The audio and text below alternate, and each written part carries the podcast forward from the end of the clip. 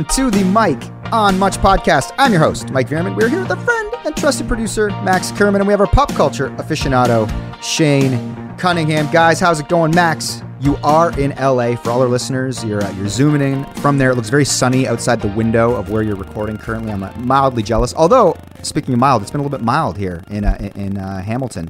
Shane, did you see that yesterday? It was like 18. Really? Wow. Still doesn't beat LA weather. And I totally get why like people that are like East Coasters through and through, like I'm a Boston guy or I'm a New York City guy, and then they come to LA and they're like, nah, I'm just gonna stay here. It's do you know what I mean? Like the it is pretty 100%. uh, pretty amazing. Um but yeah, we've had a good time. We went to see. Speaking of Hamilton, though, we went to the Greek. I've never been to the Greek theater. I have a question for you guys. When you think of the movie Get Him to the Greek, have you guys seen that movie with Yes. uh, Jonah Hill? Of and- course.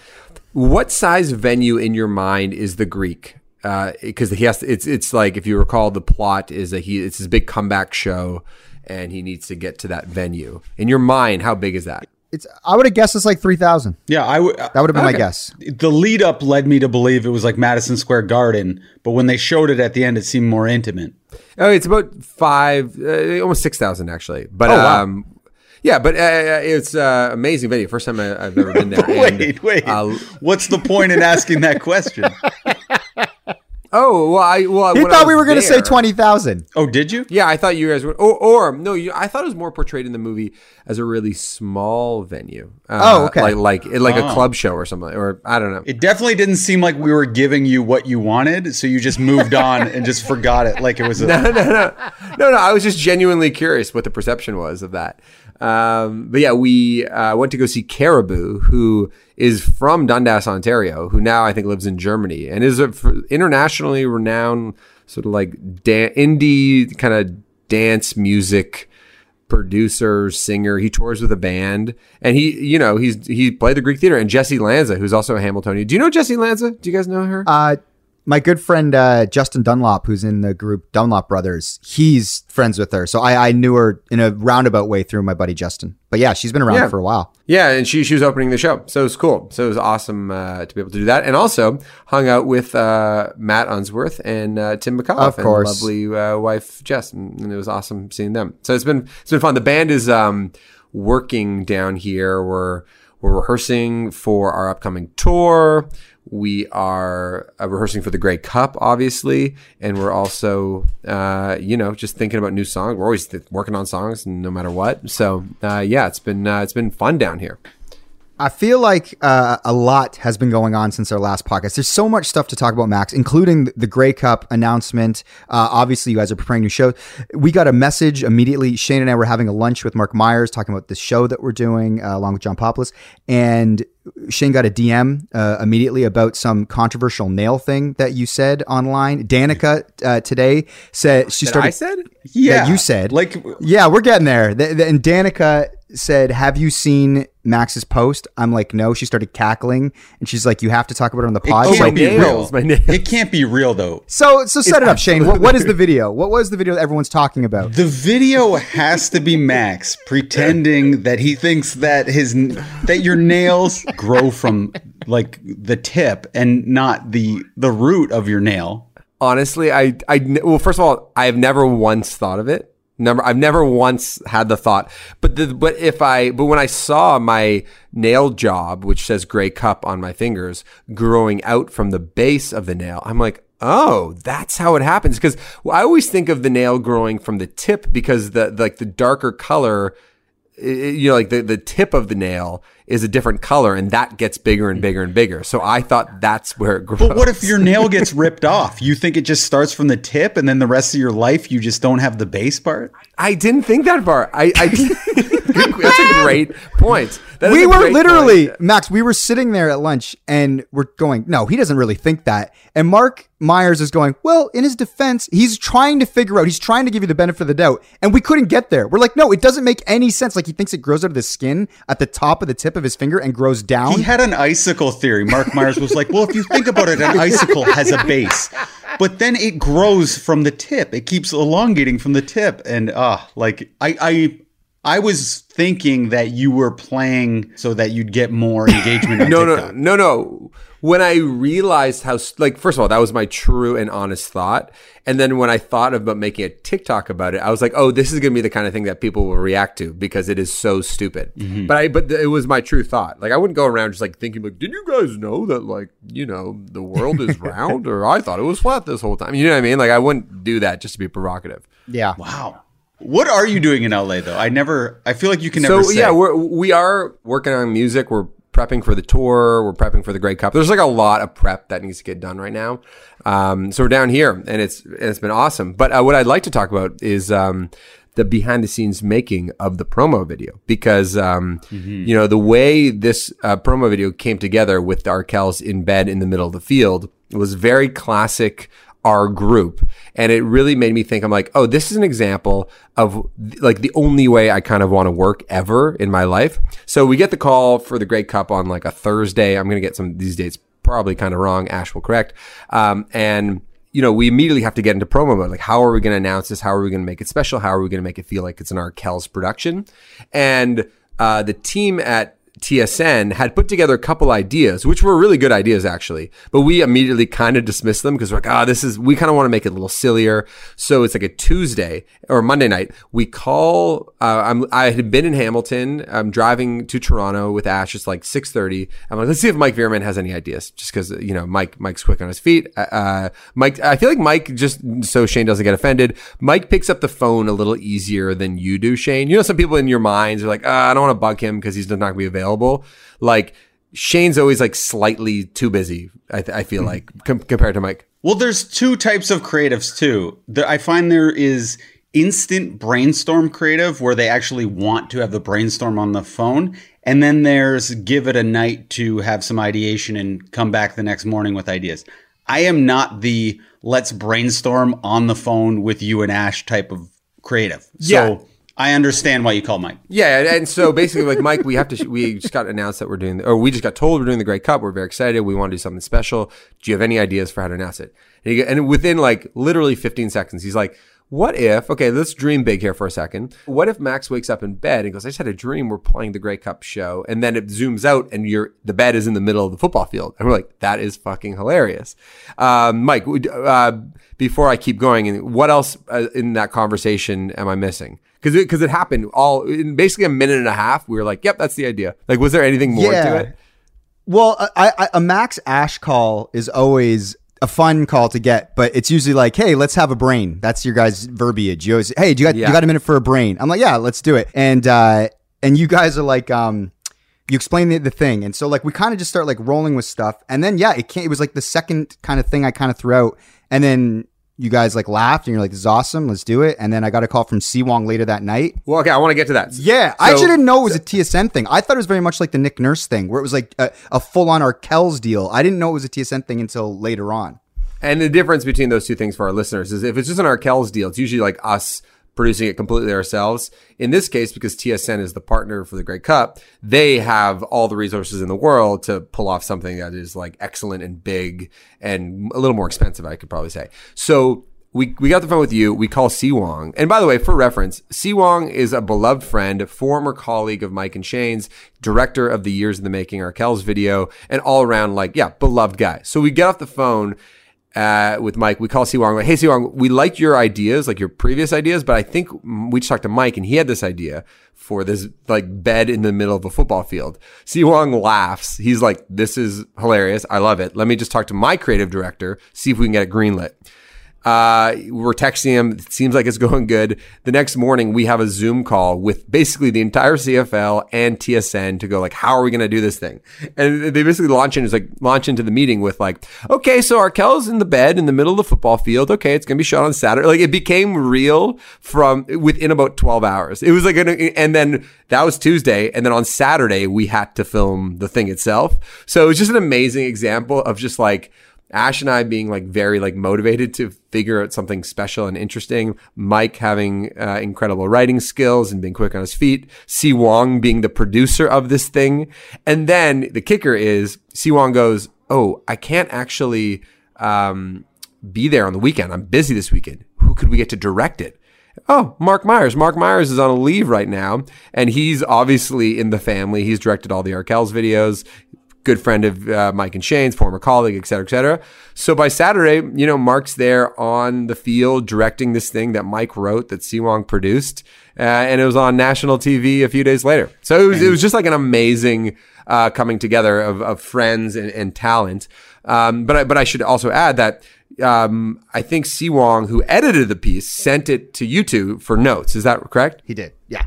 Did you did you get a cut? I didn't know if uh, Shane, did you get a cut? No, I didn't. But when I did see it, I liked it. and I want to stress that I wasn't asked for notes, but I didn't have any notes when I saw it. So I didn't try to add more work to it.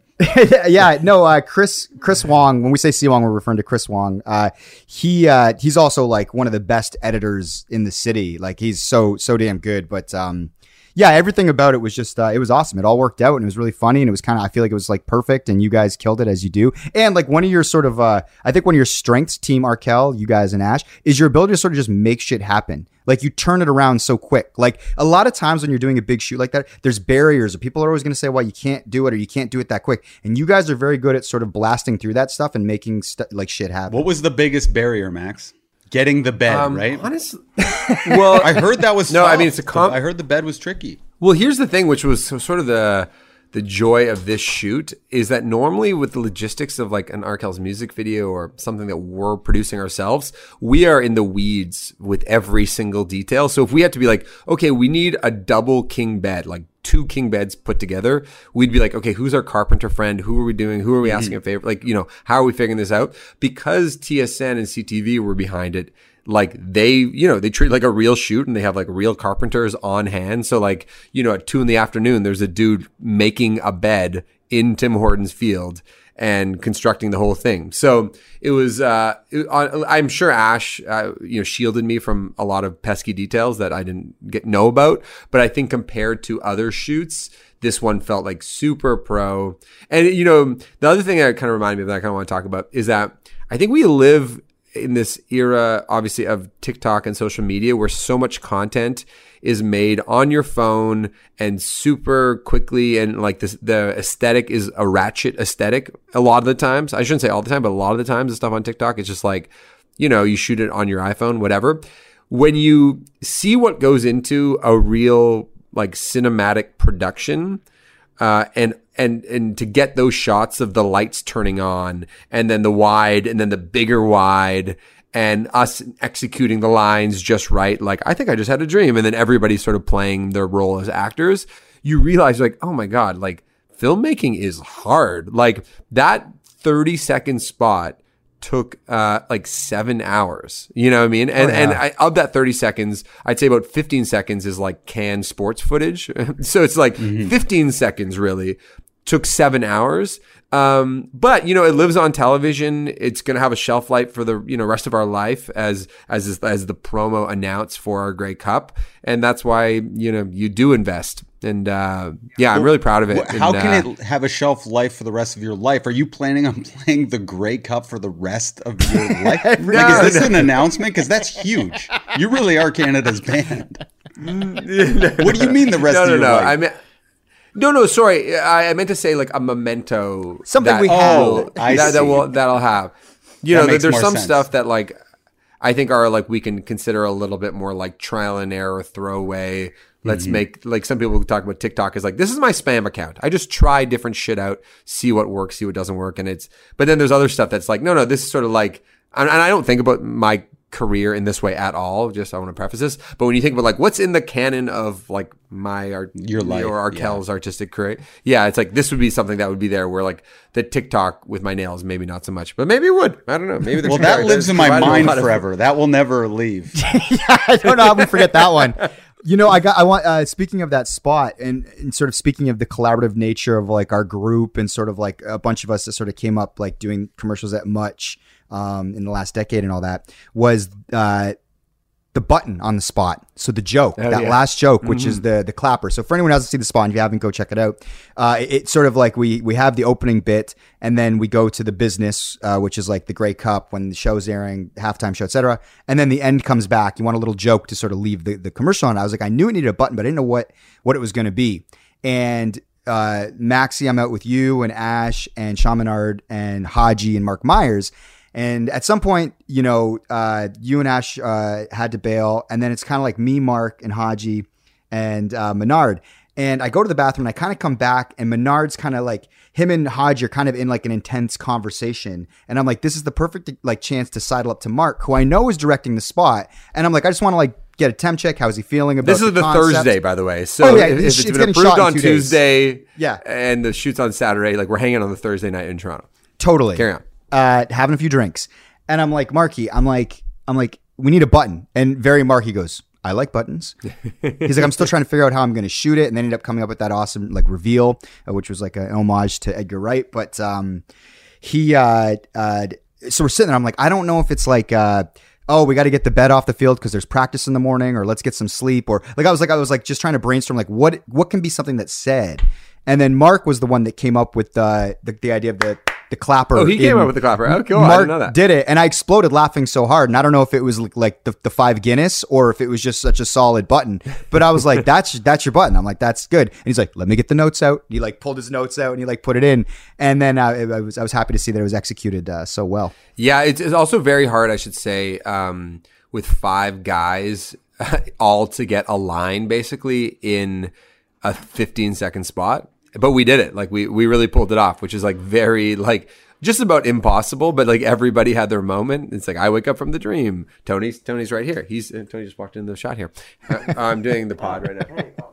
No, it doesn't matter. We're not filming this. Um, yeah, Tony, and then Mike says like we are playing the Grey Cup, and then Nick says we have to rehearse, and Tim claps, and it's like awesome. It really was just like kind of the perfect example of like everybody shining. It was cool. All right, so that so that's the spot. is great. You guys killed it. It was super fun.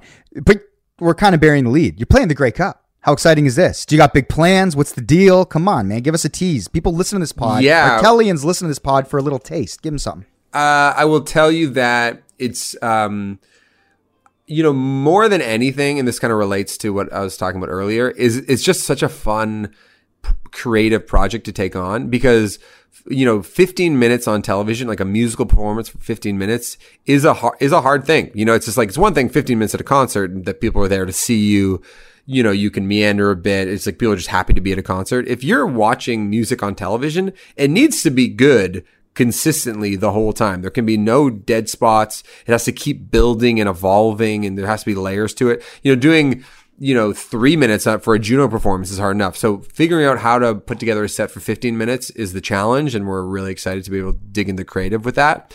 Um, Is Mike going to be handling this too, or can I be let in and think about it for a few nights? well, I have an idea there's where you're all dressed as Pigskin Pete for a part. I think that would be really fun. Yeah, I, I want you to parachute in. Is that is there like a liability issue there? No, but you know what? We if we can figure out some fun way to in, like do some skit to intro the thing or something. I don't know. We can uh, we can talk about that. If there's any comedic chops uh, needed, you you will you guys will be the first call, obviously. Um, yeah, and we're uh, yeah we're thinking about if there's a couple surprises that obviously we can't tell you yet, but uh, we're we're very excited about that. Yeah, so so we're we're in the middle of that, and uh, I'll I'll tell you guys offline about Okay. uh, a couple couple thoughts that we have. Yeah. Also, it is in Hamilton this year, uh, Mm-hmm. which is one of the most exciting sort of elements. yeah, that's why I said Pigskin Pete. I thought it would be fitting. That makes yes, sense. That's why. He's the Ticats mascot. Is that the deal? I don't know what he. It's weird because he's a human being. Isn't TC the mascot? Like the TC's big, the tiger? mascot. Pigskin's like the heart of the city when the game's going on. Oh, right. Yeah, and isn't there yeah. like a different pigskin? Wasn't there some like? yeah, didn't there? he might have passed away. The real Pigskin may have passed away. It might be his son now. I'm not sure on that. Oh, Yeah. so so pig pigskin junior. yeah. Um, I uh, Could so, be a so- woman too. I don't know. what- Mrs. Pigskin. I don't know. Yeah. Can we? Uh, uh, yeah. Is there going to be after parties? Are we going to party that night, Max, or are you all Oh. business? What's your deal? No, no, no. I think after it's done, it's good. I think I have to be on my best behavior leading into it because, you know, I got to be singing on national TV for millions of people. Like, I can't be going out the night before and being all hoarse the next morning. "Ugh," You know, it's like no one wants that. So, uh, but yeah, afterwards, we'll, we'll, we'll figure that out. It'll be great. Yeah, but afterwards, there's so much handshaking you have to do. You can't really be seen having fun. Or maybe we plan a party on the Tuesday or something. I don't Okay. know. Whatever. We'll, we'll, we'll, we'll celebrate. Don't worry. Okay. I'm, I'm not worried about it. yeah. Um, man, I we're just bantering this pod. You know, you're in LA. Oh, I, something else. Speaking of banter, that I wanted to bring up is uh, Max. You sort of just out of nowhere put out this sort of thing online asking people. Uh, uh, you know, you wrote this really nice thing about how you love doing this podcast uh, with with Shane and myself, and you said you asked people where they listen and what their favorite part of it is, and the response was like overwhelming. Like it, like It made my week. It honestly, like I recommend this to anybody who has a podcast, who has like some listeners out there. Just do that tweet and just and you'll make your whole week. Honestly, like because we do this podcast because we love hanging out with each other and if we can play a small part in somebody's life, that's awesome. But you know, we really don't know who's out there listening. We don't have any clue what they're doing when they're listening. And so the responses were really just warmed our hearts. It was the nicest possible thing to read. And, and they kind of kept on coming in. And uh, so thank you. Yeah, Shane, any surprises uh, as you read through? Well, Squeaky Wheel does get the grease. So there was a lot of talk of me and, you know, trying to boost me up because I'm always begging for so much attention. So I was surprised though, at the sheer number of people who came out of the woodwork and claimed that they were Shaniacs. I was honored by that. it made it feel like we were a huge part of people's lives and possibly the most important podcast in the world, which was awesome feeling. Like, didn't it seem like it there's was- no podcast that could possibly be better than us? it was It's like, true. Honestly. the the the, the volume and uh, sort of genuine like affection that people wrote with it actually kind of fucked up my whole day because I had so much work to do, but I couldn't stop looking at the phone because it was just so nice. I was getting these like these these waves of warmth every time you read it. You just felt so good, and you're like, oh wow, people actually do listen to this thing and they engage with it, and and, and yeah. So like all all I could say is like thank you for listening because uh yeah, you see that and you go, oh wow, I, I guess we didn't know. Well, it's like a drug too. I guess we You- are the you- greatest. Yeah. You get addicted with that, like that dopamine hit every time, and it, it needs to hit better each time. So it'd be like, oh, another comment. Oh, no Shaniac mention? Fuck this person. All right. I listen to Armchair and Mike on Much. They're both my favorites. Oh, not better than Armchair. You know, you you get like, I got riled up if it wasn't like super exaggerated at one point, but I I was impressed when people would list us with the likes of SmartLess and Armchair Expert and the big podcasts and still say they preferred us to them. Yeah, no. So anyway, so thank you very much. But um, yeah, do- should, should we get to some topics? I kind of want to talk about this uh, Taylor Swift SNL thing. What Um, about Camila and. Shawn Mendes? I feel like you would have something to say about that. Uh, yeah, that just that just came out. Um, I mean, I don't have anything. I mean, I like their statement. I think their. Sta- I wish we all could have a statement like that. As if w- you know, whenever you go through any relationship breakup, They're do, you- do you guys like their statements statement? like that. Come on, what do you? They could hate each other. People are getting better at that amicable. Yeah. really, I found it quite genuine, and and I uh, Let's see. I don't think I've heard anything as that deliberate, where where it's just like we're best friends. Uh, we were we were best friends. We are best friends. We're always going to be best friends. We love each other more than anything. That's pretty it's good. just a I don't know. term, Max. Like we're best friends. It's like in the ether. It's not real. You're never going to see another photo of them together again for the rest of their lives. No, you don't think so? No, and if they're in an award show together, it's going to be all for cameras and then nothing again. Trust okay, me. but okay, but to Max's but to Max's point, one Max Max is a romantic. He he believes he wants to believe in the sort of the positive outcome, the kindness of of people, uh, the goodness of man. Don't you think Shane, that people Max can a break up? romantic? Is that the I way he's so. looked at? I didn't know that. Okay, Max is. I think he is. Don't you think he's always thinking that it can be the best possible outcome? That like like lovers can be friends after a breakup. He oh, I feel like that's his outlook. He thinks everything's going to I'm be sort good of in that- optimistic in that way. Maybe but I don't know if it comes from toxically romantic, but- positive. Yeah, maybe like that. Guess. That's the name of this podcast, uh, this episode. Um, okay, so, but my question for you, Shane, is don't you think that people like, you know, Camila and Shawn or any other people can truly break up and be friends? Don't you think that can be an authentic statement, or do you think that there's that people are? It's always going to be I, fucked I've never up. seen it. I've never seen it happen. And let's see when Shawn jumps to some other hottie in the next three weeks. Let's see how friendly they are with each other after that. How do you know that she didn't do the breaking up? But I'm just thinking, let's reverse then. Let's say Camila gets with Gyllenhaal in the next week. Is Shawn going to be really friendly with Camila? No, they're not going to be friends. He's not going to be calling her with Jake in the background saying who's on the line. It's just not going to I got to tell you.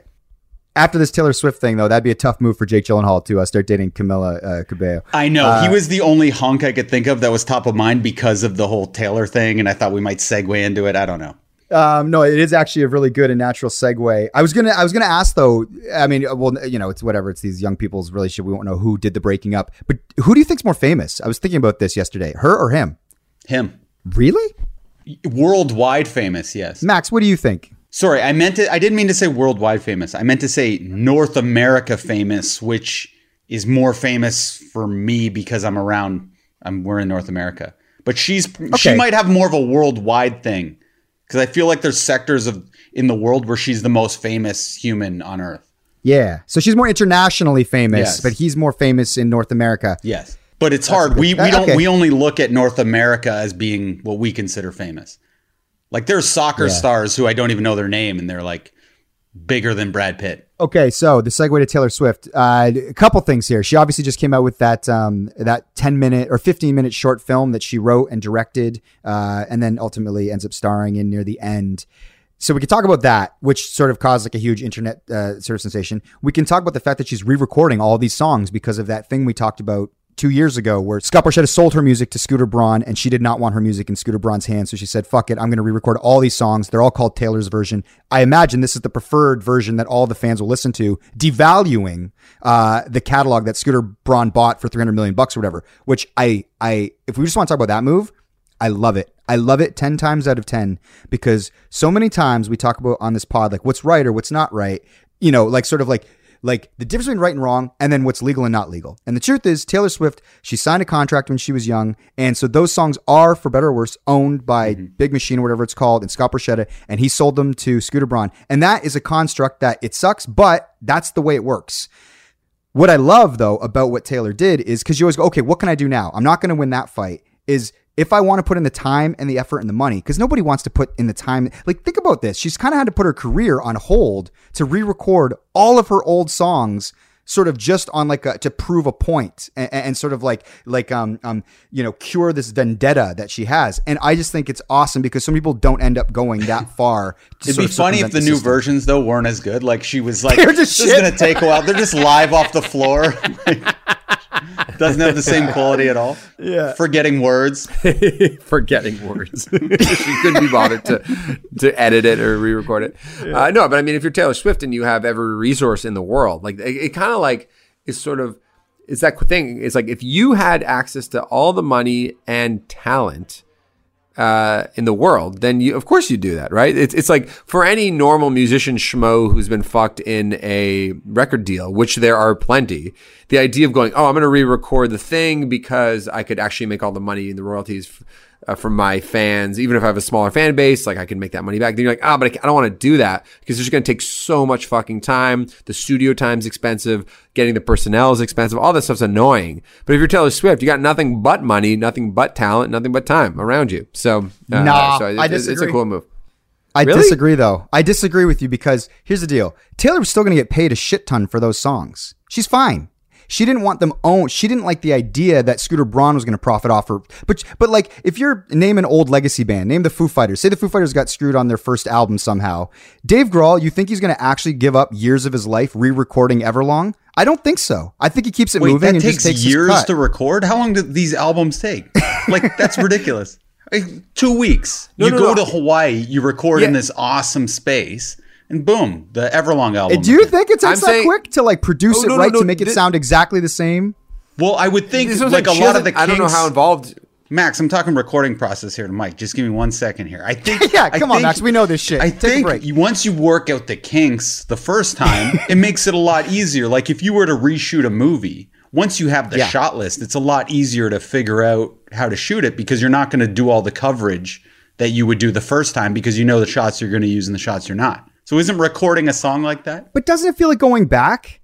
Like, do you think Noel Gallagher would ever re-record "What's the Story, Morning Glory" to try and get it exact? Like, where's the fun as an artist? It's such a vendetta play. Like, you have to be so committed to like basically proving your point. Like, who I like, I, I just find I just don't think that it's as easy to get it the way that she's got it, and she clearly is invested. Like, these are like obviously they're promo cycles, and she's making money. She can make like she can benefit monetarily, but she's Taylor Swift. She can literally do anything with her time, and recording her first six albums like that takes a long time, I think, to get it right and to promote She it. probably and to paced put it out. herself. No, yeah, no, no. And also, uh, here's the other thing, Mike, is that if you are, and I know this is somebody who's amazing at outsourcing work, if you're like, hey, Jack Antonoff, hey, big time producer, prep all these songs, make them sound basically as good as they used to sound with a couple modern flares to them. I'll come in, I'll record the vocals because I know these songs. It's not like I'm learning how to sing them. If anything, I can sing them better than I did when I was originally singing them when I, when I was writing them and you go in, you bang out vocals on a bunch of songs, you oversee any of the things that like don't sit right with you, and then you're off to the races. I'm, all I'm saying is that it's like it's very. I think it's easier if you're Taylor Swift to outsource that work where you don't even have to do anything. You just have to come in and sing, and you're good to go. Le- anyway, not to say that's what she did. Legally, does she have to make them a little bit different, or can they be identical carbon copies? Well, no, I, yeah, I don't think they have to be the same. They can't be the same stem, like because Big Machine would own the actual file of like that guitar. Oh yeah, track, no, she has to re-record everything, but they could re-record it like ver- like Ver- verbatim. yeah. Have you listened I- to I- the new songs? Um, I've AB'd have them. a little bit. Oh When yeah, she- what do you think? When she did like when she came out with the first record, wherever that the Romeo Juliet song, I don't know what the, you know. Romeo, I, I just please, did it, did yeah, no, yeah. that's it. Uh, was that an angel? I I uh, I uh, I almost like I I wanted to listen to the two versions because I, I was just fascinated because like no one ever does this. Like nobody does this, and I love that she did it. And you know now that we talk it through, Max, it's like that anything. It's like if you have enough money. Basically, anything can get done. It's like it's like an addition on a mansion or something. It's like, wow, I can't. Or they built uh, the pyramids. It's like, well, the slaves built the pyramids. Like it's like if you have if you have an infrastructure where you don't have to do it, anything can get Still done. You know impressive. I mean? Those pyramids, they still can't figure Very. out how it was done. The, yeah, the, the engineering alone, yeah, the, the architecture, it's it's it's a it's it's one of the wonders of the world. But uh, okay, you know what? You guys have sold me that that Taylor maybe isn't working as hard on these things. I still think if you're rich and famous and don't have to spend your time doing this or thinking about it, i- it's it's it just feels like a lot to sort of prove a point. Oh, it, no, don't get me wrong. Like, I think that, like, allotting time to promote the thing, to think about how you're going to do it, who you're going to hire to record the songs, all the promotion that goes into, like, every, it is a big, big, big, big project that she is very intimately involved with. But I'm saying the monotonous shit, the stuff that, like, she wouldn't want to do, she just goes, Hey guys, the, the budget for re recording the music, the tracks is a hundred grand. We're to go to the best studio in New York or Nashville or LA. We're to get the best musicians that I like. They're, or maybe the guys that play with me on the road already that know the songs. People don't have to think particularly hard about it. They just do their homework, come into the studio, they're pros, and they knock it out. So, uh, and then of course there's some finessing in the mix and the editing, etc. But I, she doesn't have to be around for any of that. She is a musical director that can do that stuff. And maybe 100 grand is low. Maybe it's 500 grand. I don't know. But the point is, she's got the dough. And if there's a will, there's a way. And I think the way is pretty easy. All right, let's pivot to this video. Did you guys watch her short film I did not. for the song? What, what is it? All too well, I think is the name of the track. I watched her sing it on SNL. Ah, but neither of you. Yeah, I did too. Okay, it was interesting to watch the film she directed, just from like a choices standpoint. You thinking how you know is she in there working with the actors? Because there's a big break, so it's it's not like a. It is kind of like a 13 minute music video, but there's like a minute and a half or two minutes in there where there's actually like a, a couple fighting scene with a lot of f bombs. That's like like any of these sort of like you know the end of a marriage or relationship sort of scenes you'd see in a movie. But it was done really, really, really well. Like I thought the video was like really, really uh, impressive uh, for like The fight's over like a scarf or something. I think the scarf is just like one of those things that happened when, yeah, like when she's describing sort of the end of the relationship. Like, give me my fucking scarf. no, Taylor, it's mine now. Fuck you, you fucking jerk. That's the name of the episode. Give me my fucking Scarf. yeah. Uh, yeah, no. It, it- so, but, like, the device of the video is essentially like the song. Is it opens with her sort of like her madly in love in this fall getaway with, I guess, the internet speculates she's never denied it. Jake Gyllenhaal. He was 30 at the time. She was 21. The whole song, the whole video, sort of is based around the idea of this age gap. Um, and then you see all these sort of vignettes where he's got all of his older friends over and he's got wine and he's like he's holding court and entertaining himself and she's kind of there with her wine untouched and like you can tell she feels uncomfortable and the lyrics are alluding to this but she's really showing it and then there's sort of like so we open and it's all great their love blah blah blah then it's you start to see the cracks in the facade then at the midpoint of the video the music kind of cuts out it's just like an underscore and they have this huge fight in the kitchen where she's like you didn't talk to me at all. Your friends were over. Blah blah blah blah blah. You did, you know, and but the the, the actors that was my, my uh, recreation of the acting, which was bang on. Uh, my fucking scarf. But anyway, so they have this fight about. I guess how he acted at the dinner party, but he's like, "What are you talking about?" He's like, "Say something if you want." Anyway, I thought it was crafted very well, and like I could just see like uh, you know if you're if you're a young person watching this video, you're probably thinking it's like maybe the greatest thing you've ever seen because it did feel very relatable. It felt like a relatable couples fight. Anyway, the video goes on. We see the end of the relationship, and then we cut to the future where Taylor is now the young redheaded girl, the girl from uh, Stranger Things. I'm blanking on her name. I apologize. Sadie something. Anyway, Sadie Sink. Anyway, they uh, and then it's the future, and she's moved on, etc., etc. I can't believe you guys didn't watch it. So what are you talking about SNL Oh, then? okay. Like, is it now or the actual future? I, I imagine the future is the present Okay, day sorry, in this sorry. video. I pictured her Yes. getting like a weird director's cut. Sorry. she got yeah she got in a spaceship actually at the end. And she- Weird she- directing move, but oddly Yeah. genius. Sorry, Max, I cut you took off. us- I got too excited for my stupid joke. No, no, no, no. Okay, so my question though, related to all this, is that there is so okay. This is an unprecedented thing that she's doing. This re-record. It's like a ten-minute version of a, a song that was not ten minutes before. Um, the culture around Taylor's performance on SNL, the short film, you know, digging up, you know, these skeletons of her past relationships. Like everyone is so, so interested in it. And there's a funny uh, TikTok I saw from a guy, some random dude on TikTok who's like, I've got no matches on TikTok for the, la- sorry, no matches on Hinge for the last month, but I changed one of my prompts to, um, I my controversial opinion is that Jake Gyllenhaal dodged a bullet in 2011 or something like that. Basically, like siding siding with Jake With Jake, Gyllenhaal, yeah. saying that like you know dating Taylor Swift would have been difficult. Uh, and then he's like, and in the last 24 hours, I've had like 30 matches because girls just want to talk to me about that idea. And she's such great fodder. But and so Shane, I guess my question for you is like, what is the secret sauce that makes Taylor Swift? I know obviously just timeless songs, incredible songwriter, amazing musician, but you know compared to other pop stars of the last 10 years, there is a secret sauce to Taylor Swift that makes her just so interesting to talk about and discuss and gossip about. What, what do you think that is, Shane? Well, she is very beautiful looking. So that like she's like very tall and statuesque and I don't know, perfect looking and she's never in a relationship for too long. So which which keeps you always guessing who the guy in the song is and people love uncovering a mystery. Like it's yeah, and I, everyone's very uh, famous or uh, notable. Like she was with one of those Shriver kids, wasn't she, or something? Wasn't oh one, one yeah, of those the JFK? Schwarzeneggers. No. Oh oh the oh yeah yeah yeah yeah the Kennedys. Yeah, everybody's of Oh, some right. esteem. She's never just dating a guy at a grocery store. So it's always imagining what her life is like for all these brief periods. To me, it's really exciting to live vicariously through Taylor in a way. So to me, that's why I'm interested. Yeah, she's also good at like um like placating her like hardcore fans with like all these little Easter eggs and like she really like tends to her hardcore fan base.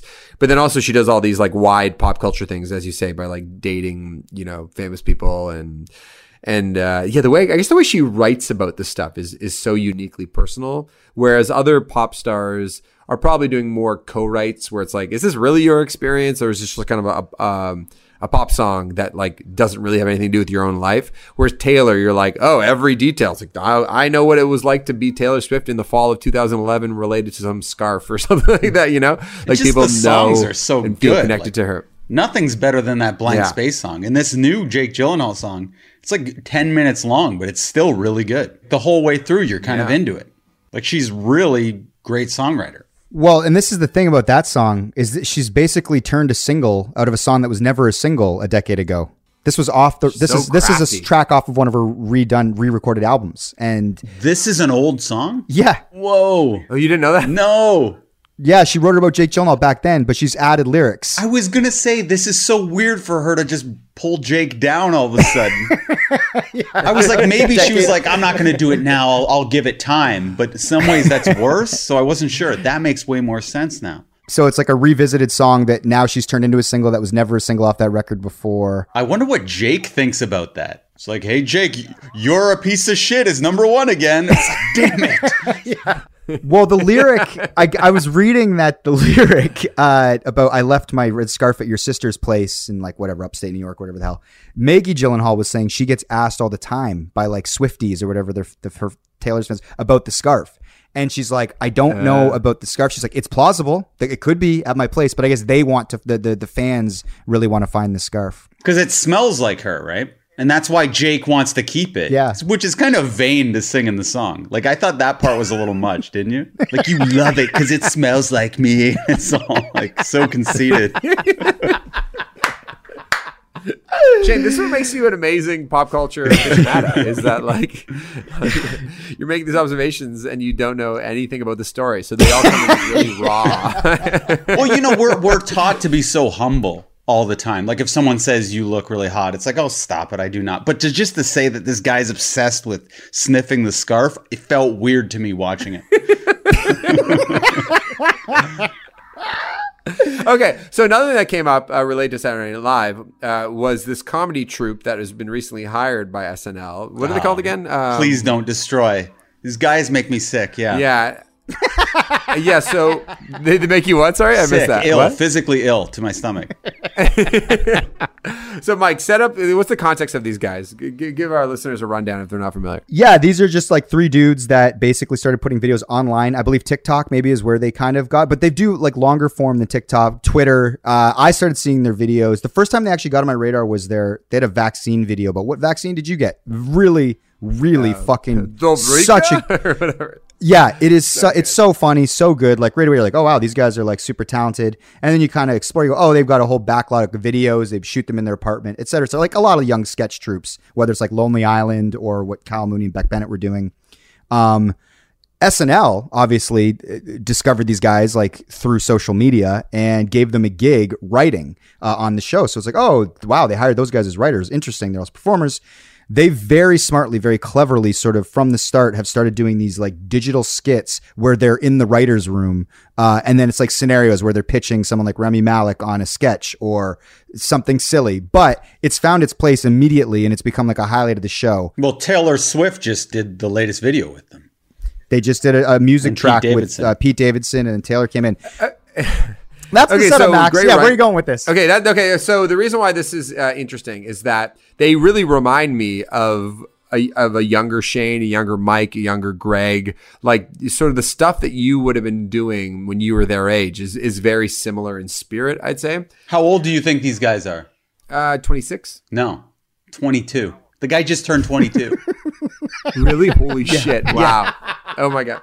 Yeah, Shane. Shane is furious right now. Of you- course. listeners.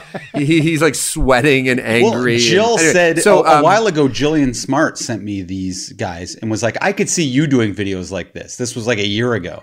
And I was like, yeah, I could. And now they're on SNL and big wigs and Taylor's rubbing up on them. And yeah, it's nuts. like in the video, she's literally rubbing, caressing them. And it's just, they, they don't even know how to appreciate that because in their lives, it's just, oh, you just do something and you become famous. instantly. I like how you're projecting on them. They don't. They don't appreciate what they have. It happened so soon. Well, the one guy's name's Hurley too, and I think that might be Tim Hurley's son. We don't know who's buddies with Adam Sandler. Anyway, go. These guys are super talented, and they have the keys to the kingdom at 22 years old. It is. they Uh, do. it's pretty impressive. Um, I'm hijacking Shane's surprise because this feels like a Shane surprise segment. And I have to have to wrap this up shortly. But um, I put this in the pod group, so you guys hopefully are ready. Shane uh, has said uh, in the past, and recently actually in a text group, he said, if I was a 20 year old now with the internet, I would be fucking killing. Like I was meant to be a 20 year old right now. no. I didn't say that. I said I wish the internet existed when I was 20. Oh, sure. Okay. Same version, the same idea. Um, Well, it's funnier what So I that- said because it did exist when I was 20. So- like I was telling a joke there, Max. Details but matter. not. No, but the internet now is different than the internet when yes, we were. of course. Yeah. So my question that I put out to the group was if y- knowing your skill set, your sensibilities, you, you know, your interests, uh, you know, and specifically thinking about like jobs in media and entertainment, things that we do already, what is the era that you wish you uh, came of age in?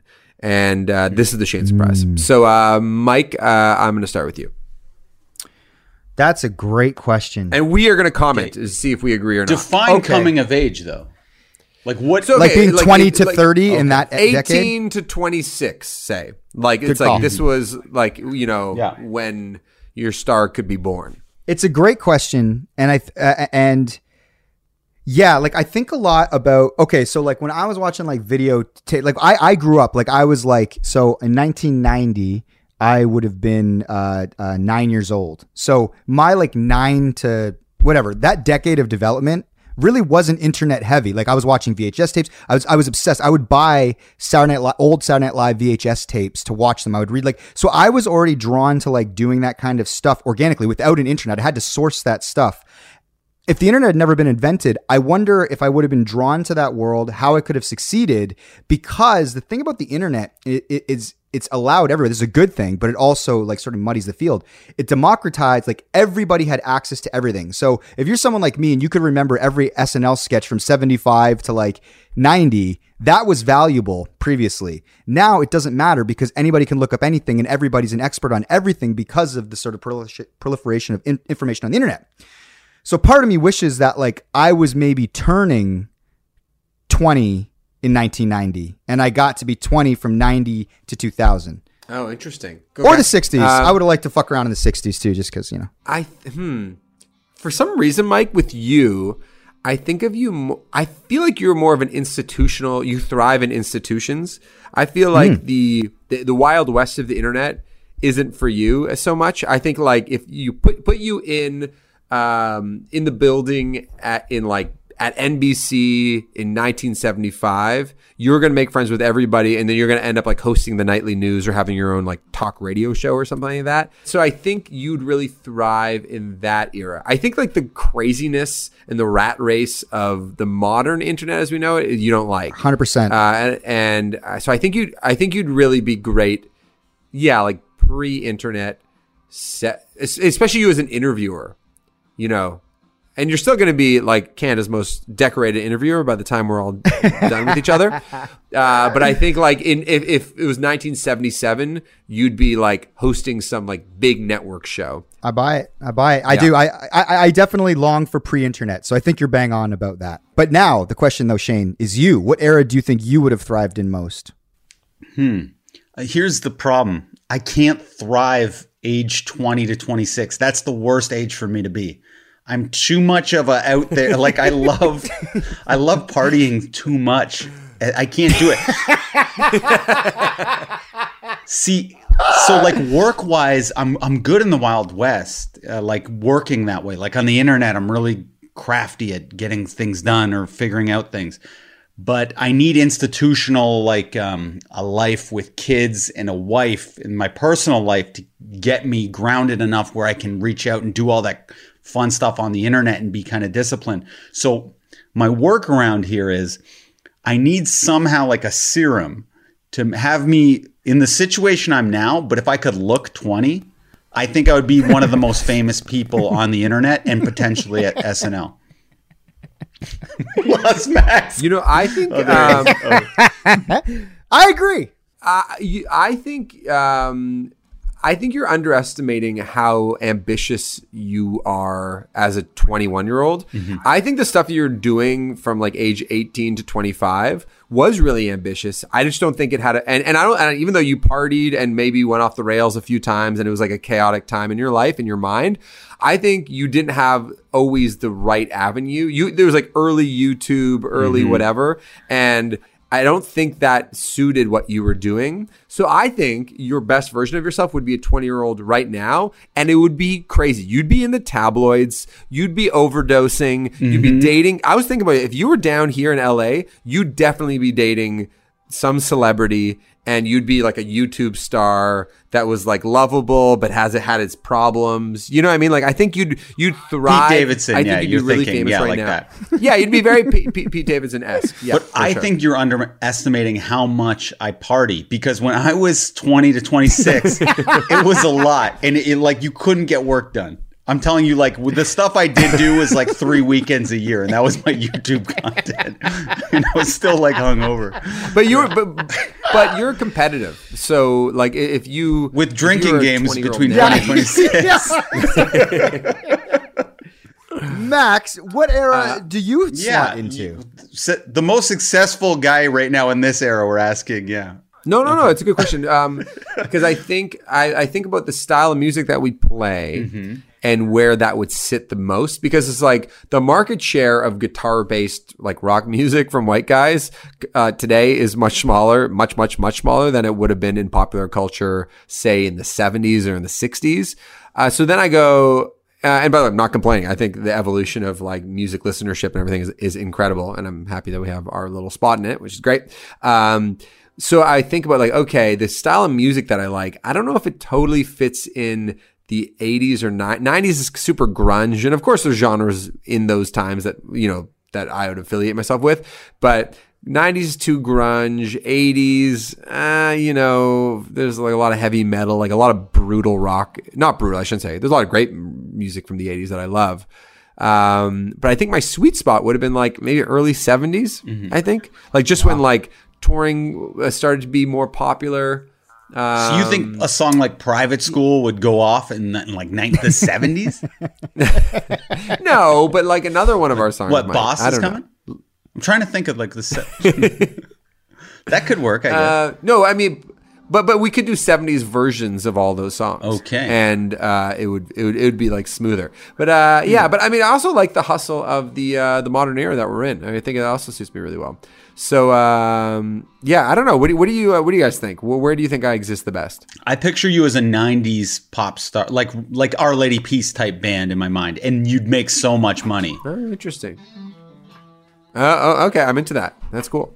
Mike, I th- I think you're living in the perfect uh, era. You're sort of like uh, I think that you're built more for the hustle that the internet allows, the pace of production, and sort of your your need to constantly be doing things. Or you would have been a supernova back when shit was really slowly paced and people put out a one, you know, like records at a slower pace. Like, yeah, it seems to change over the years. Like I know the you know in the '60s people put out records every three months, but then it kind of like got slower, and then now I feel like you have to be. Do- Think about it. Every day you're thinking of like TikTok content and stuff like that. Yeah, you're right. Maybe I don't like the 70s. Maybe it's too slow and like, yeah, travel. I and there's no internet. Eh, fuck that. Never mind. I like where I'm at. This is good. You're in the right spot, my buddy.